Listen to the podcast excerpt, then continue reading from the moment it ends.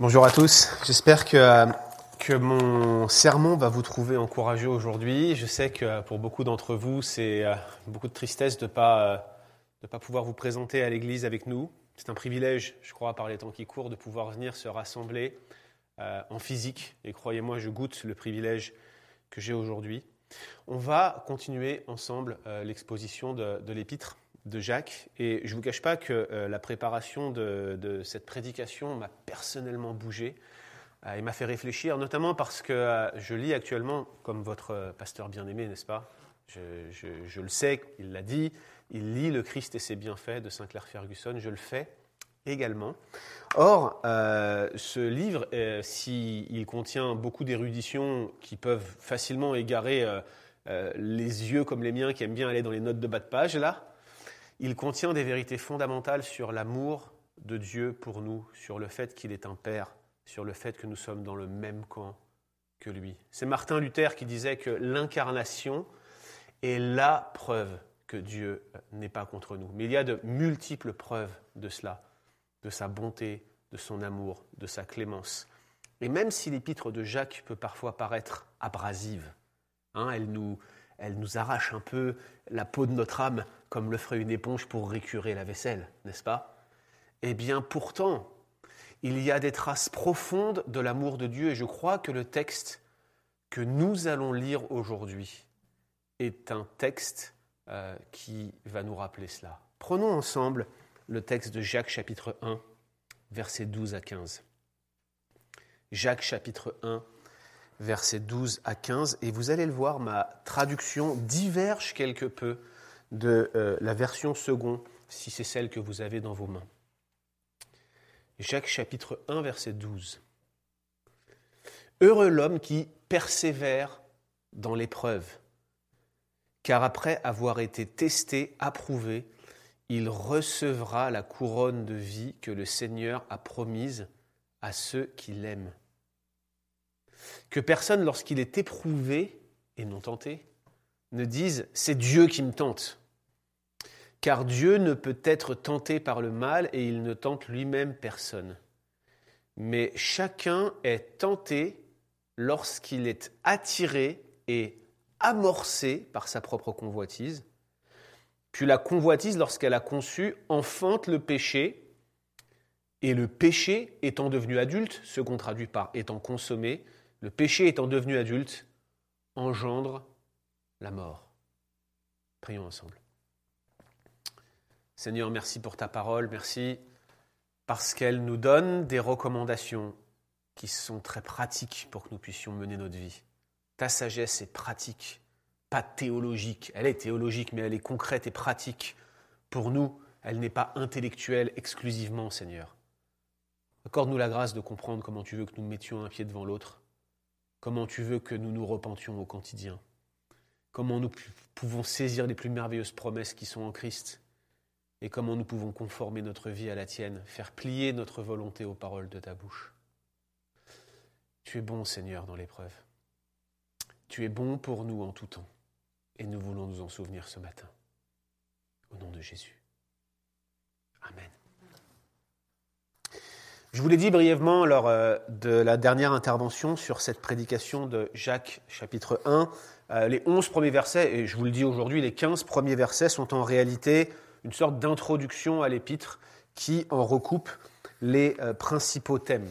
Et si vous avez bien suivi cette série sur l'épître de Jacques jusque-là, eh bien, vous avez compris que vos épreuves vous sont envoyées par Dieu pour votre bien, pour susciter votre persévérance, pour euh, vous pousser à chercher la sagesse de Dieu comme un trésor, pour reconnaître la souveraineté et la main de Dieu bienveillante dans toutes vos circonstances et pour apprendre à aimer Dieu comme il vous aime lui-même. Ça, c'est le message des onze premiers versets.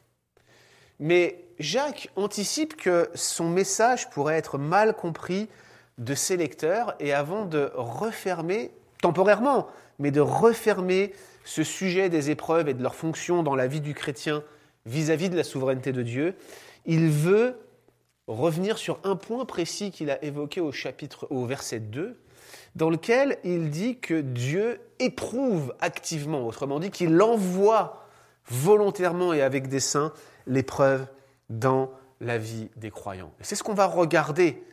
Trois affirmations que Jacques fait ici pour terminer l'introduction de sa lettre avec un avertissement de peur d'avoir été mal compris.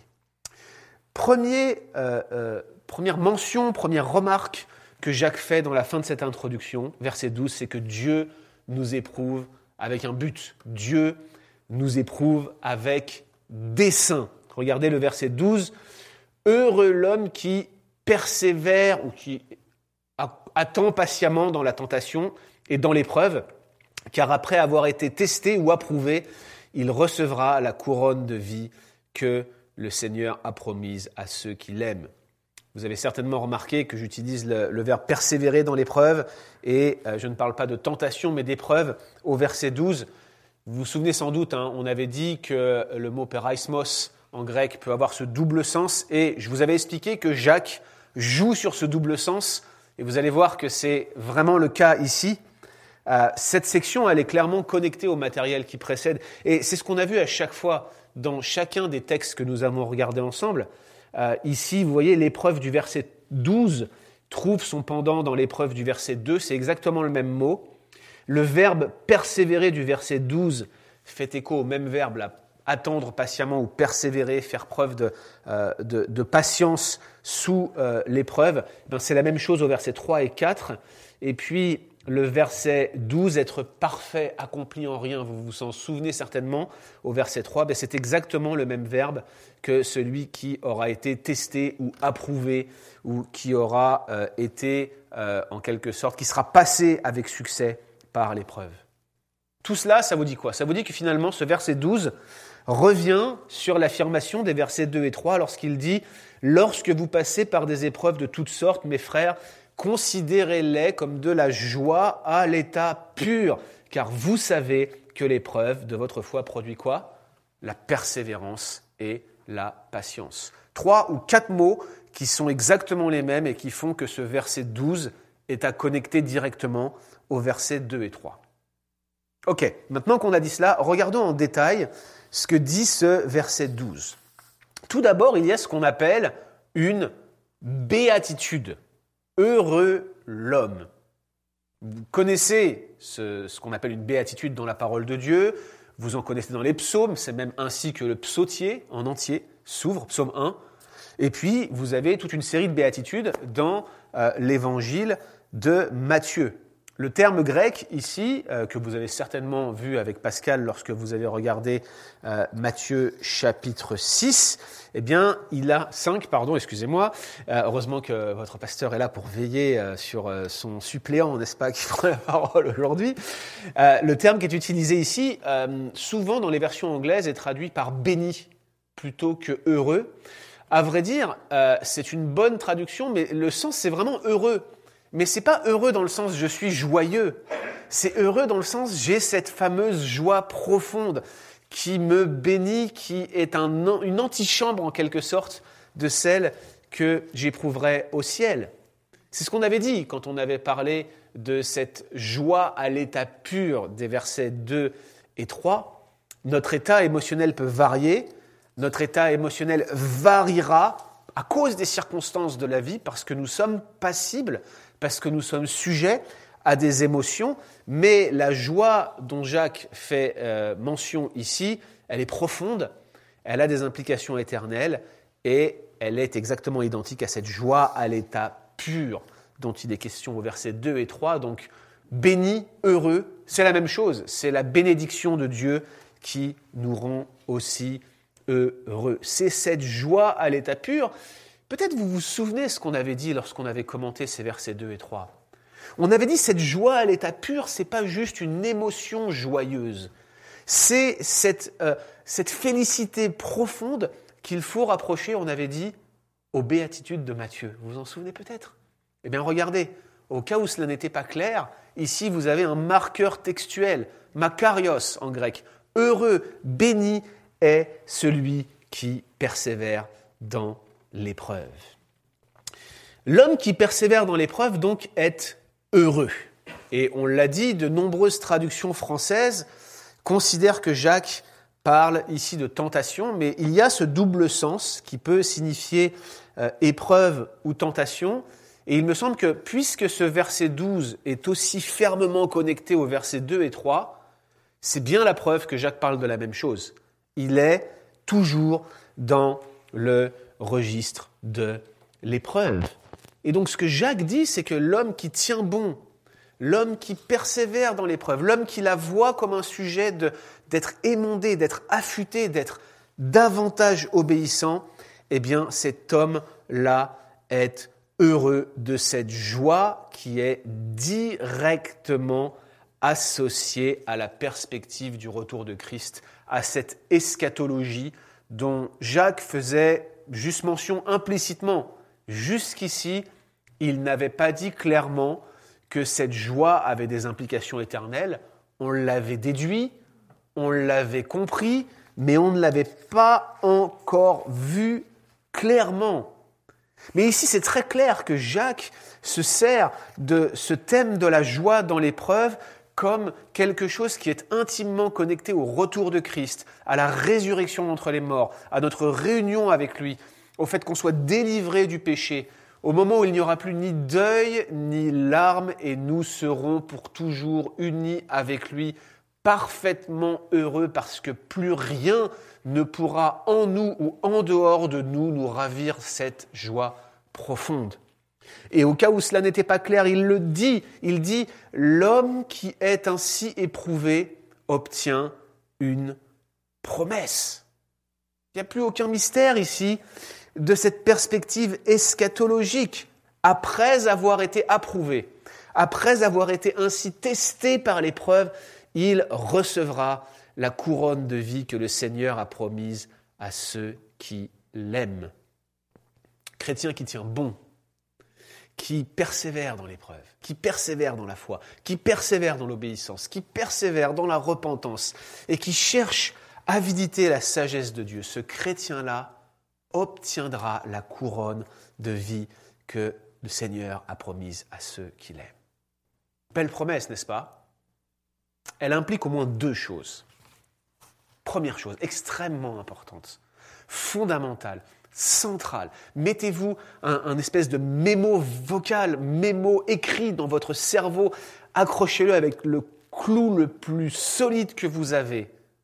Dieu aime les croyants authentiques qui l'éprouvent. Il aime les croyants authentiques qui l'éprouvent. Dans toutes vos circonstances et vos épreuves, il vous aime. Regardez la logique de ce texte. Le Seigneur promet la couronne de vie à ceux qui l'aiment. Donc le Seigneur promet une couronne aux personnes et ceux à qui euh, cette promesse est donnée sont ceux que le Seigneur aime. Or, ceux qui reçoivent la couronne de vie sont ceux dont la foi est testée par l'épreuve. Par conséquent, ceux dont la foi est testée par l'épreuve sont ceux que le Seigneur aime. Vous souffrez, vous êtes éprouvés, c'est un, un challenge pour votre foi, mais c'est parce que Dieu vous aime. Voilà ce que cette promesse nous dit. Frères et sœurs, avez-vous déjà réalisé que vos épreuves sont probablement l'une des marques les plus visible par lequel Dieu vous dit je vous aime. C'est juste pas naturel de penser comme ça. Et en préparant cette prédication, j'étais en train de regarder à mes épreuves les plus dures de ma vie et à celles, par exemple, que j'ai vécues récemment. Et je regardais à ça, j'étais en train de me dire, mince, tu m'aimes. C'est dingue. Il nous aime. Et la preuve de son amour se caractérise de manière flagrante par l'épreuve. C.S. Lewis disait que la souffrance et la douleur sont un mégaphone entre les mains de Dieu par lequel il parle à un monde déchu. Autrement dit, Dieu parle au monde, le monde ne l'écoute pas parce qu'il a les oreilles engourdies, il est rendu aveugle, mais Dieu prend un mégaphone, il crie dans l'oreille à deux centimètres de ton oreille avec ce mégaphone, et ce mégaphone, c'est la souffrance. Mes frères et sœurs, c'est ça que Dieu fait dans nos vies par l'épreuve. Il prend le mégaphone de son amour pour nous dire, je t'aime et je ne te laisserai pas dans l'état dans lequel tu es. Tu vas persévérer jusqu'au bout et c'est aussi pour cela que je te taille et que je t'émonde. Dieu aime les croyants authentiques qui l'éprouvent. Deuxième chose que cette promesse implique. Dieu tient en réserve une couronne de vie pour ceux qui l'éprouvent. Alors pour nous, euh, chrétiens du XXIe siècle, quand on pense à la couronne de vie, on pense chevalier de la table ronde, on pense cheval avec euh, une lance, on pense euh, Perceval, mais ce n'est pas vraiment ici l'image que Jacques a en tête. En réalité, pour les lecteurs de Jacques, la couronne, c'est cette récompense de laurier, une couronne de laurier que l'on remettait aux athlètes lors des Jeux olympiques. Je vous parle des Jeux olympiques originaux ici, pas des Jeux olympiques qui vous ont coûté une fortune en impôts quand ils ont construit le stade olympique à Montréal. Je vous parle de ces Jeux qui avaient lieu dans la Grèce antique, qui étaient des Jeux en fait euh, propres à des cités, Olympies, où vous aviez aussi à Corinthe les Jeux ismiques, et donc vous aviez des compétitions sportives qui parfois avaient lieu entre des cités grecques, et le vainqueur de ces compétitions de course, euh, de pugilat, eh bien, récupérait une couronne de laurier. C'est une métaphore biblique. Hein. Euh, Paul l'utilise en 1 Corinthiens 9, 25. Il dit Tous ceux qui combattent au jeu le font pour obtenir une couronne corruptible, la fameuse couronne de laurier. Mais nous faisons-le pour une couronne incorruptible, à savoir la même métaphore que celle que Jacques utilise ici. Il prend euh, cette image de la victoire d'un athlète qui est bien entraîné, bien discipliné, qui est dans une course et dans un combat pour désigner la récompense que Dieu promet à ceux qui restent attachés à lui, à ceux qui lui restent fidèles dans cette longue et haletante course de la vie. Semer d'embûches, semer d'épreuves. Clairement ici, Jacques ne fait pas euh, référence à une récompense spécifique. Vous savez, c'est ce fameux débat sur la doctrine des récompenses où vous savez que votre pasteur bien-aimé a tort et que j'ai raison. Comme je dis toujours au ciel, tout le monde verra que j'avais raison. Tout le monde le verra à ce moment-là. Mais ici, ce n'est pas du tout ce débat qui est en jeu ici.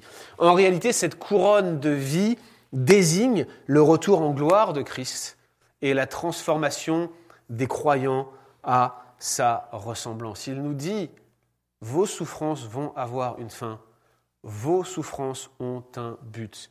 Vos souffrances vous plongent d'avance dans la perspective de la gloire de Christ, de son retour et de votre réunion avec lui. Ainsi donc Dieu envoie l'épreuve dans nos vies.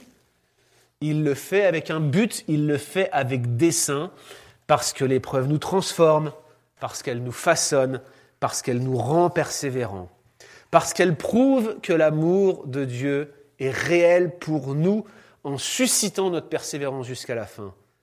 Parce que cette souffrance nous obtient les plus merveilleuses promesses, au premier rang desquelles la vie éternelle, la couronne de vie et notre réunion avec Christ. Dieu nous éprouve avec dessein. Jacques l'avait dit au verset 2 et 3, il persiste et signe au verset 12. Maintenant, Dieu nous éprouve avec dessein mais, verset 13, Dieu ne nous tente jamais. Dieu ne nous tente jamais. Et il y va franchement ici, Jacques. Regardez le verset 13. Que personne lorsqu'il est tenté, ou plutôt que personne lorsqu'il est éprouvé, c'est plus logique, c'est plus naturel de traduire comme ça, que personne lorsqu'il est éprouvé ne dise c'est Dieu qui me tente. Car Dieu ne peut pas être tenté par le mal et il ne tente lui-même personne. Pourquoi est-ce que Jacques dit ça tout à coup? Eh bien parce que vous le savez bien, je le sais bien, tout le monde le sait bien, les épreuves sont une occasion de chute. Nos épreuves sont une occasion de chute. Les épreuves sont un instrument puissant entre les mains de Dieu pour façonner les croyants, mais nous tous qui sommes ici, nous avons l'expérience de l'épreuve, nous connaissons bien l'épreuve, nous y avons tous été confrontés et nous savons bien combien nos épreuves nous ont conduits à lever la main contre Dieu. Là encore, chers amis, alors que je préparais cette prédication, sérieusement, juste de voir, jusque dans mon histoire récente, très récente, de voir comment une déception ou une épreuve peut m'amener à accuser Dieu, à m'irriter contre lui, c'est presque un réflexe. Ça vient du fond de ton cœur. C'est jusque dans tes entrailles. On dirait que ça t'habite entièrement ta réaction naturelle, c'est de t'irriter contre Dieu dans l'épreuve. Il faut beaucoup de maturité et beaucoup de marche avec Dieu pour surmonter cela. Les difficultés financières peuvent nous inciter à remettre en question la providence de Dieu dans nos vies. La mort d'un être cher peut nous inciter à nous en remettre, à remettre en question l'amour de Dieu pour nous. L'injustice et la souffrance, que ce soit nous qui la vivions ou des proches, peuvent nous inciter à remettre en question la justice de Dieu, voire parfois dramatiquement l'existence de Dieu. Combien ont abjuré la foi en regardant la souffrance? Mais l'épreuve peut également nous conduire à nous réfugier dans toutes sortes d'exutoires.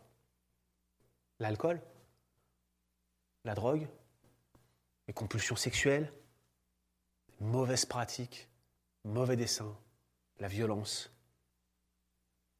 Or, quand nous contemplons ces choses et que nous sommes honnêtes face à ces choses-là, et que nous voyons nos propres vies, et que nous savons comment l'épreuve peut nous incliner à nous détourner de Dieu, on peut tomber dans un syllogisme trompeur, un espèce de raisonnement qui nous égare. Dieu m'envoie l'épreuve, l'épreuve me conduit à la tentation, par conséquent c'est Dieu qui me tente. Vous voyez ce faux raisonnement-là? Ah, c'est sûr que quand on le présente comme ça et qu'on l'a éclaté en trois propositions, on se dit Oh, c'est pas vrai. Mais quand vous êtes pressé par le feu de l'épreuve, la tête dans le guidon, que vous n'avez pas le temps de vous relever, vous savez que ce sont des réactions presque naturelles qui vont nous prendre et nous happer si facilement. Et Jacques dit, si vous pensez comme ça, c'est faux. C'est faux. Et personne ne devrait dire cela, dit Jacques. Pourquoi est-ce que personne ne devrait dire cela? Eh bien, c'est parce que Dieu envoie les épreuves, c'est vrai, ça c'est vrai. Mais Dieu ne nous tente jamais.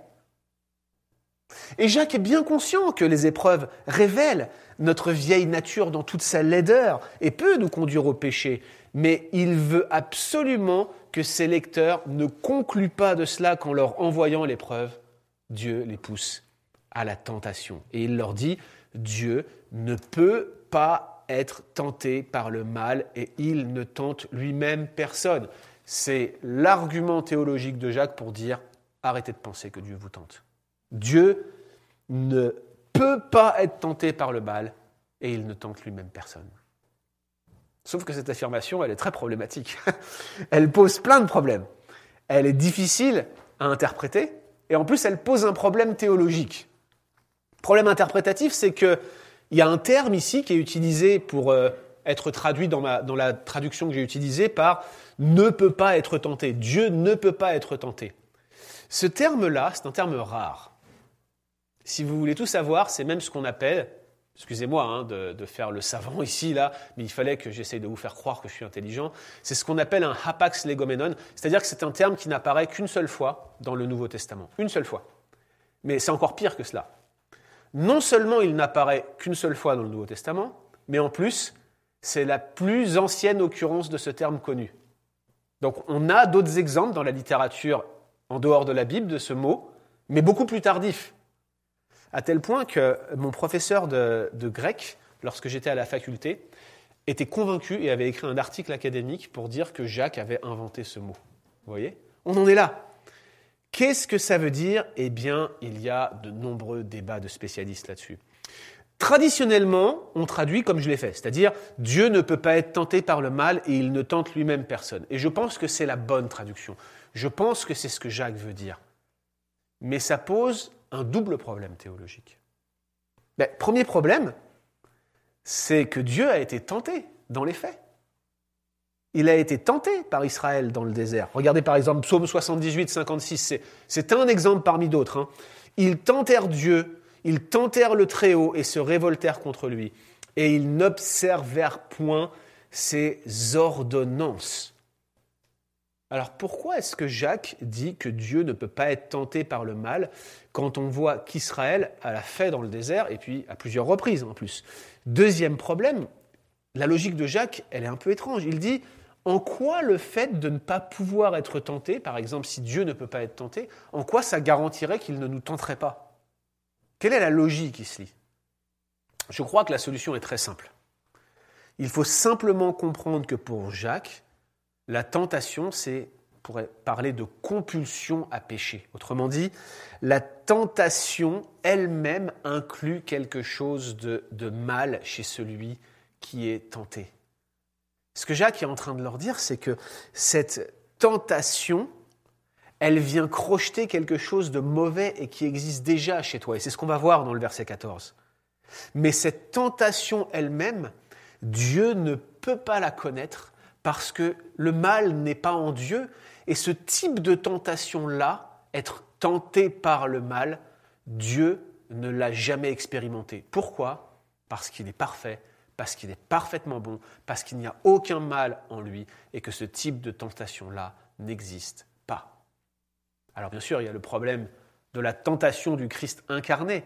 Quelle était la nature des tentations du Christ incarné? Et là, on rentre dans des grands développements christologiques entre la nature divine de Christ, la nature humaine de Christ et leur relation asymétrique. Et si vous voulez en savoir davantage, spoiler alerte, inscrivez-vous au cours de Christologie qui aura lieu, je crois, le 24 avril, si je ne m'abuse, avec Pierre Sauvanchoni, professeur euh, de dogmatique à la faculté Jean Calvin, et votre serviteur ici présent.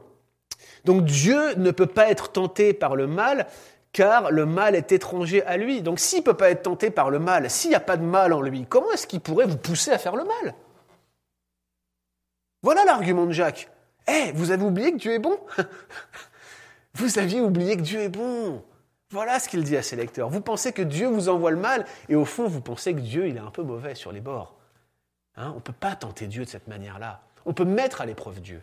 C'est ce que les enfants d'Israël ont fait dans le désert. Ils ont éventuellement tenté de tenter Dieu, mais ils ne sont jamais parvenus à insinuer la moindre once de mauvaise pensée dans la personne de Dieu, parce qu'il est saint, parce qu'il est bon, parce qu'il est parfait, parce que sa nature tout entière témoigne contre le fait qu'il soit tenté. Éprouver n'est pas tenté, dit Jacques. Vous faire passer par le feu de l'épreuve ne revient pas à vous pousser à vous vautrer dans le péché. Dieu envoie l'épreuve, mais il n'envoie pas ce qui est du domaine de la tentation en vous. Dieu n'est pas responsable de vos chutes. Dieu ne vous a pas poussé à vos chutes. Il est étranger au mal. Il n'est pas celui qui initie la tentation et le péché dans vos vies. Par l'épreuve, Dieu cherche à fortifier votre foi, pas à détruire votre foi. S'il cherchait à détruire votre foi, il enverrait la tentation. Mais il ne cherche pas à détruire votre foi. Il veut fortifier votre foi. Il envoie l'épreuve. Et si l'épreuve se transforme en tentation, l'explication est ailleurs, mais certainement pas, dit Jacques, en Dieu. Parce qu'il est bon, il ne vous tente pas. Et c'est un sérieux avertissement pour nous. Nous ne devrions jamais être tentés de penser que Dieu n'est pas bon et que Dieu nous éloigne de sa bonté.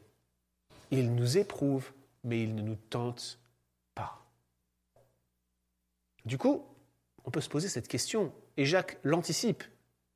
Comment sommes-nous tentés lorsque nous sommes éprouvés? Comment donc sommes-nous tentés si l'épreuve vient de Dieu et qu'elle est bonne pour nous? Eh bien, c'est ce qu'au verset 14 euh, et 15, Jacques cherche à anticiper et euh, c'est la question à laquelle il cherche de répondre. Dieu envoie l'épreuve il teste notre foi, il émonde notre foi, il raffine même notre foi, il suscite notre persévérance, il nous assure à travers l'épreuve les plus glorieuses promesses, mais il n'est pas à l'origine des tentations dans lesquelles l'épreuve nous plonge. Et donc on entend la voix des lecteurs, bah du coup elles viennent d'où ces tentations-là? Et Jacques va utiliser deux métaphores pour expliquer à ses auditeurs d'où vient l'épreuve. Première métaphore, la pêche. C'est la saison de la pêche en ce moment, sur glace. Vous percez un trou sur un lac. Il faut bien connaître, je ne m'y hasarderai pas en tant que Français, j'aurais peur de faire écrouler tout le lac, n'est-ce pas? Mais vous percez un trou, et puis vous lancez votre ligne, et puis les poissons qui sont sous la glace viennent, voient l'hameçon et l'asticot ou le leurre que vous avez mis dessus.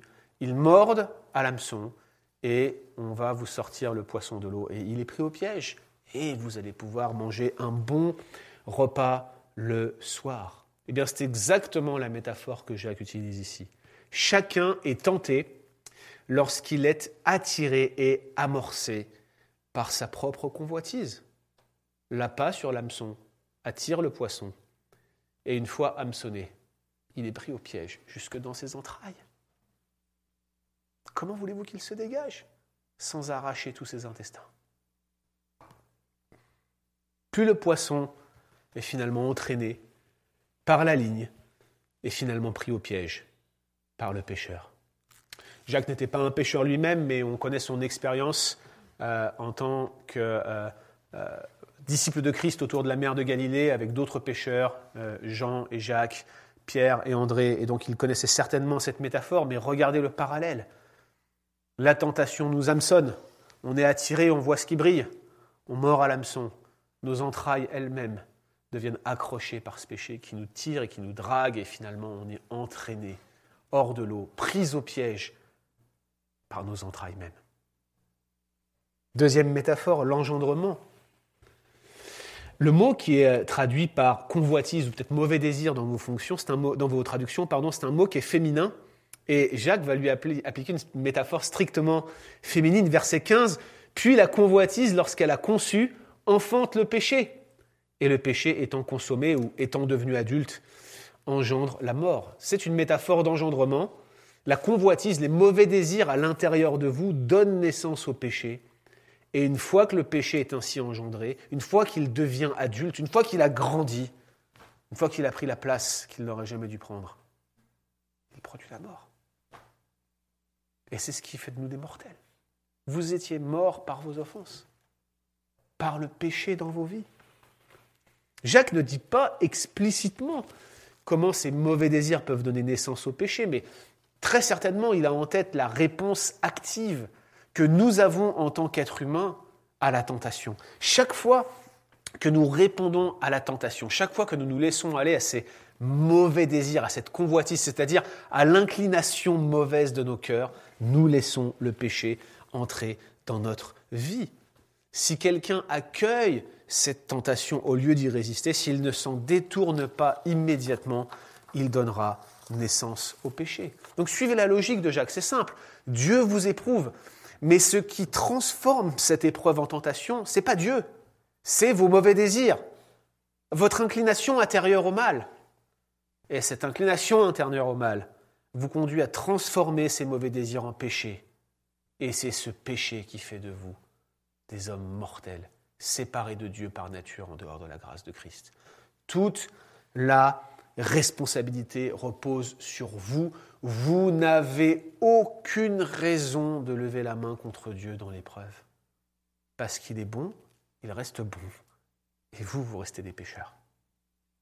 Voilà le message de Jacques. La responsabilité repose sur vous. Mais j'ai une dernière question pour vous. Une question qui se base, une fois n'est pas coutume, sur un silence du texte. Quelque chose que le texte ne dit pas. Ok, Dieu est bon. Il envoie l'épreuve dans nos vies. Dieu est parfait. Il se sert de cette épreuve pour nous transformer et nous façonner à l'image de Christ. Ok, nous sommes pleinement responsables chaque fois que nous répondons à la tentation, qui n'est même pas envoyée par Dieu, mais qui est la conséquence de nos mauvais désirs. Tout ça, on l'accepte. Tout ça, on l'intègre. Mais où est Satan ici? N'est-ce pas lui le tentateur? Pourquoi est-ce qu'il ne mentionne pas le tentateur en chef dans cette section? D'ailleurs, c'est très étonnant parce que Jacques, il est très intéressé par la personne de Satan, dans le sens, il, en parle dans son épître. Il en parle par exemple au, euh, chapitre 4, verset 7, lorsqu'il dit euh, Résistez au diable et il fuira loin de vous. Puis il parle de la foi des démons au chapitre 2. Donc il n'est pas du tout ignorant de l'activité démoniaque. Alors pourquoi est-ce qu'il ne le mentionne pas ici? Est-ce que Satan, ce n'est pas l'accusateur des frères, celui qui vient, comme le disait Bunyan, chuchoter dans notre oreille et nous conduire à pécher?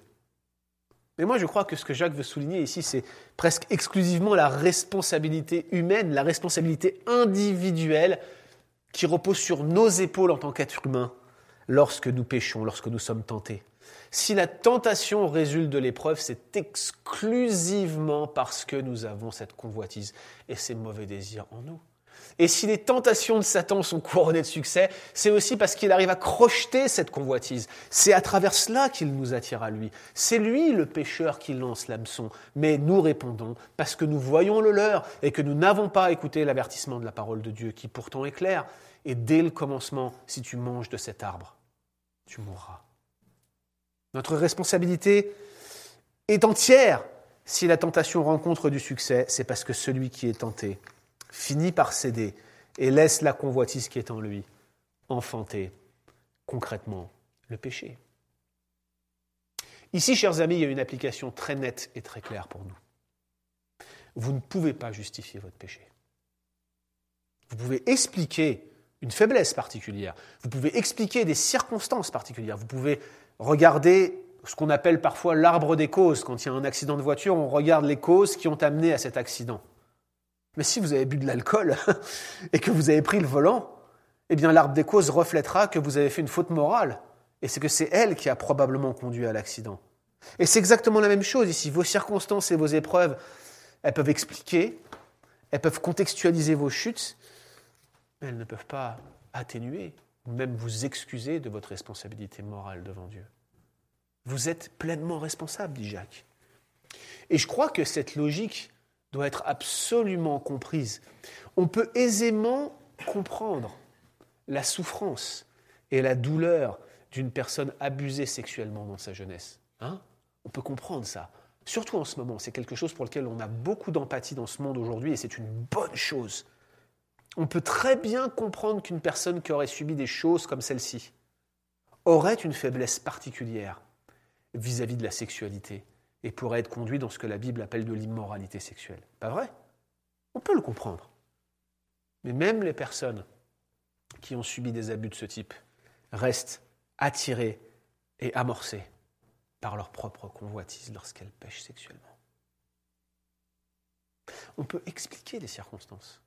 On peut justifier dans un certain sens ou simplement justifier un certain pattern mais on ne peut pas donner de caution morale à cause du parcours de l'un ou de l'autre, à cause de ses souffrances. Or, il y a deux grands réflexes humains, je crois, lorsque la tentation nous conduit au péché. Le premier, c'est blâmer nos circonstances, lever le poing contre Dieu et dire c'est lui qui me tente. Et c'est exactement ici ce contre quoi Jacques met en garde. Le deuxième réflexe, c'est de rendre Satan le tentateur responsable de nos égarements. Croyez-moi, lui, il s'en fiche. Il prend la charge avec plaisir. Il va même se dire, oui, c'est moi, c'est moi le meilleur. Mais en réalité, il y a des stratégies très subtiles de se dédouaner du péché au profit du tentateur, comme on peut se dédouaner au profit de Dieu d'ailleurs. J'ai écrit un article il y a quelques années sur euh, une fausse doctrine qu'on appelle euh, la sirène des eaux. Sirène des eaux, c'est une, espèce de divinité animiste euh, d'Afrique qui a pris différentes formes dans l'histoire et qui serait un genre de démon qui viendrait te tenter à avoir des pulsions sexuelles. Donc, suivez la logique, chaque fois que j'ai un problème avec ma sexualité, eh bien c'est à cause de la sirène des eaux, c'est que je suis possédé d'un démon. Et donc qu'est-ce qu'il faut que je fasse? Il faut que j'aille me faire exorciser. Parce que c'est pas moi qui agis, c'est le diable qui agit en moi, c'est le démon qui a pris possession de moi. Mais ce type de théologie est une vraie stratégie de déculpabilisation. Nous sommes confrontés à un schéma de, de, tentation et de chute sexuelle et nous sommes en train d'accuser un démon qui aurait pris possession de moi. Mais la réalité, c'est que toutes nos chutes, quelles qu'elles soient, incluent et impliquent notre responsabilité. C'est pas Dieu qui te tente et le diable n'a de prise sur toi que ta chair et ton péché.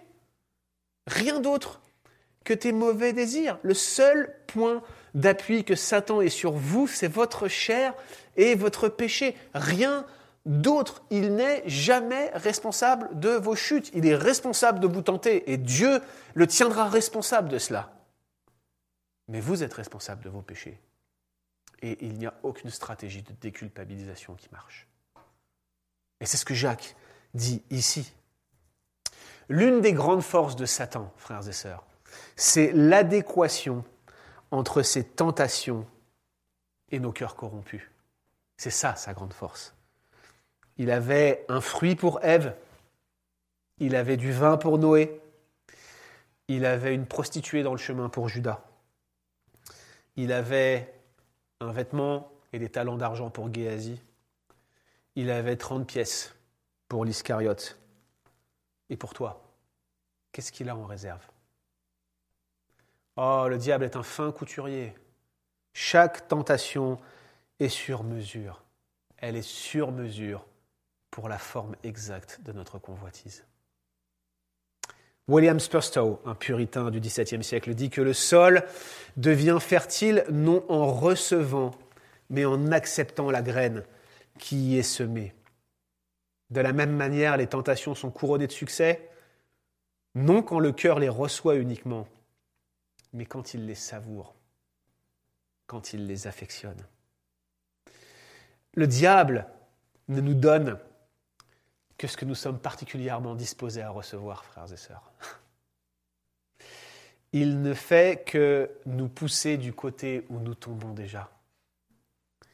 Nous sommes attirés et amorcés par notre propre convoitise.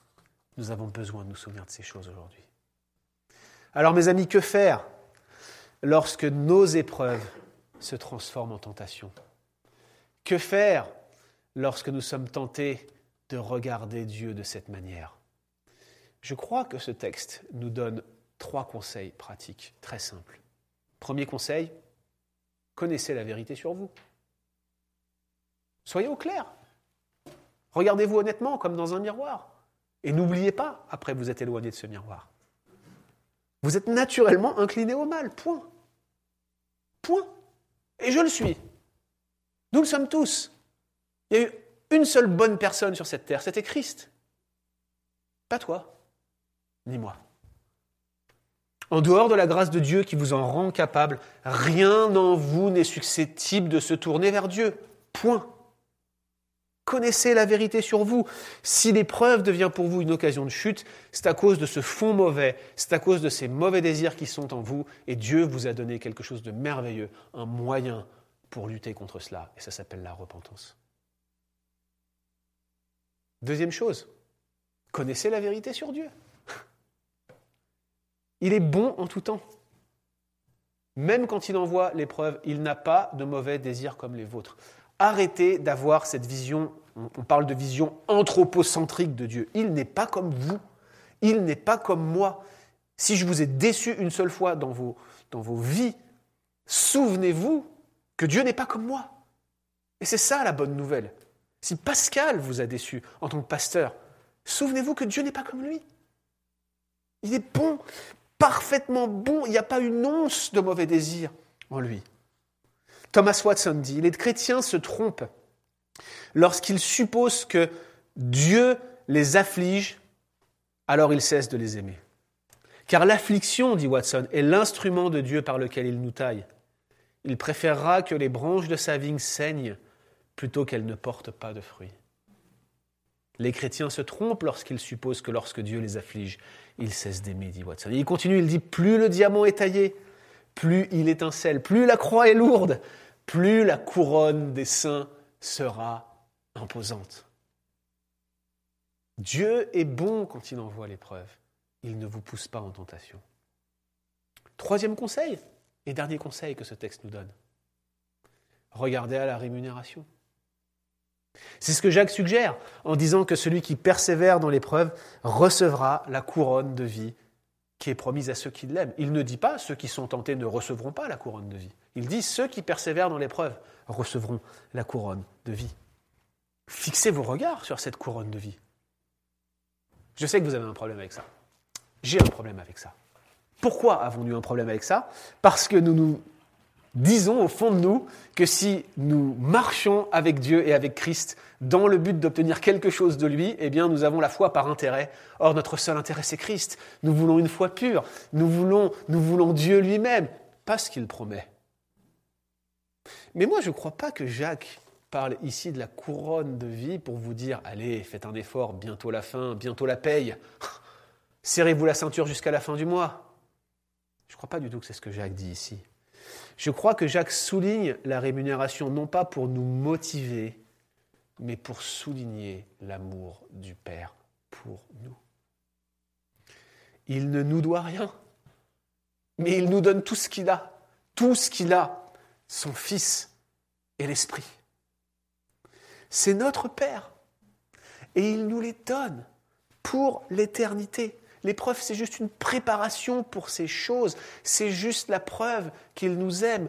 Et les bénédictions qu'il nous donne, ce n'est pas quelque chose qui est en dehors de Christ, c'est le Christ et tout ce qu'il nous apporte en même temps. frères et sœurs, je me réjouis que plusieurs d'entre vous ayez à cœur de lire cet ouvrage, Le Christ et ses bienfaits, car il vient en un seul morceau à nous. C'est le don du Père pour nous. C'est lui notre joie, c'est lui notre paix, c'est lui notre victoire dans l'épreuve, c'est lui la réponse à nos tentations, c'est lui la couronne de vie qui nous est promise. Fixons nos regards sur lui. Prions.